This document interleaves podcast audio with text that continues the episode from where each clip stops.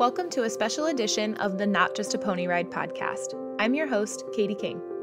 Each week, families, friends, and caregivers watch from the rail as their participants climb into the saddle and ride out to reach their goals.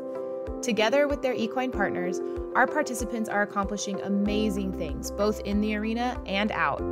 We are here to share their stories stories of courage to try something new, persistence, achievement, and sometimes just the funny stuff when we can't help but laugh. So join me to hear from those who see the most from outside the arena. Welcome to Tales from the Rail. Thank you for joining me, Erin. Yeah, you're welcome. Well, tell me a little bit about Emily and your story and how you ended up at Hetra. Sure. So, um, Emily is 18 and a senior at Gretna High School. Her story is such a big one and such an extraordinary one. Uh, she was not expected to live past the age of nine.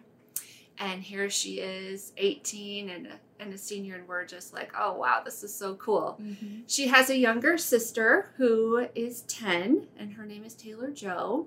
And my husband Joe and I have been married for 20 years. And so we have a just nice little family outside of Gretna. Mm-hmm. And that's where I think I found Hetra, mm-hmm. like almost seven years ago.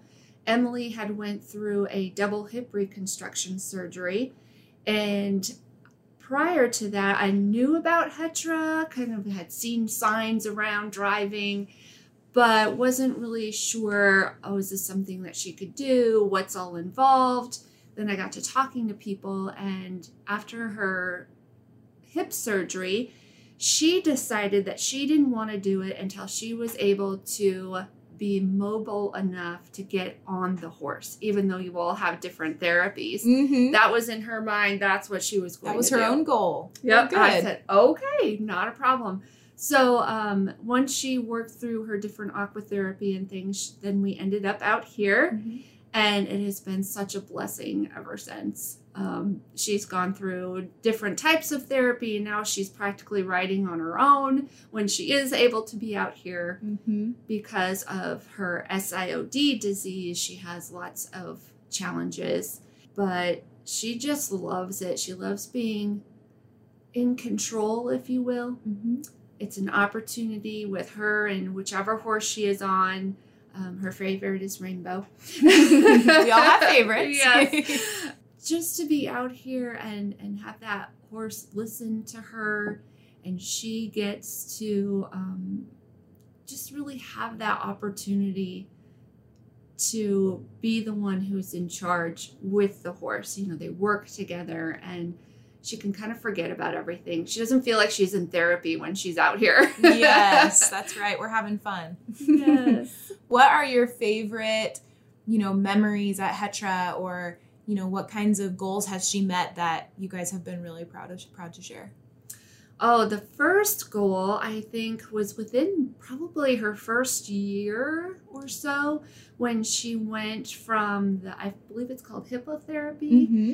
on to uh, regular adaptive riding. mm-hmm. yeah absolutely yeah and she was just so ready to get on there and really take charge it would just was something you could see in her her presence, her mood. You could see it not only here at the barn but at home in feeling more like, yeah, I've got this and I've got friends out here. And mm-hmm. really Hetra has been a great partnership and family to us, even with our foundation with mm-hmm. Little Giants. Hetra has been wonderful whenever we have events to uh, be present there in some form or fashion, whether it's with the minis or mm-hmm. people coming out as well. And so I love that partnership between Hetra and Little Giants Foundation.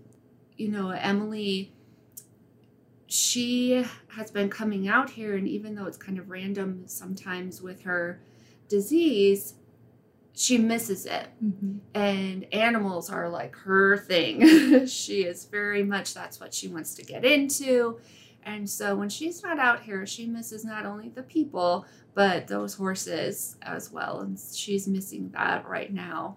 Yeah, we can't say all all of us can't say that about our you know different therapies we're in that when we're not there we're missing it but hetra's a little different in that way isn't it yes for sure So, what do you think has made the biggest difference? There's the mental, the spiritual, and the physical for sure. So, back when she had her hip dysplasia surgeries going on, she went from complete wheelchair bound to uh, walking with forearm crutches and now she is only with forearm crutches for more endurance and wheelchair for um, depending on her sickness level, mm-hmm. illness level, and endurance wise. And so I strongly believe that that's partly due to Hetra, mm-hmm. Mm-hmm, for sure. Oh. Yes, and keeping up with her younger sister is yes. definitely something she needs to do. Probably a full time job. Yes, at ten.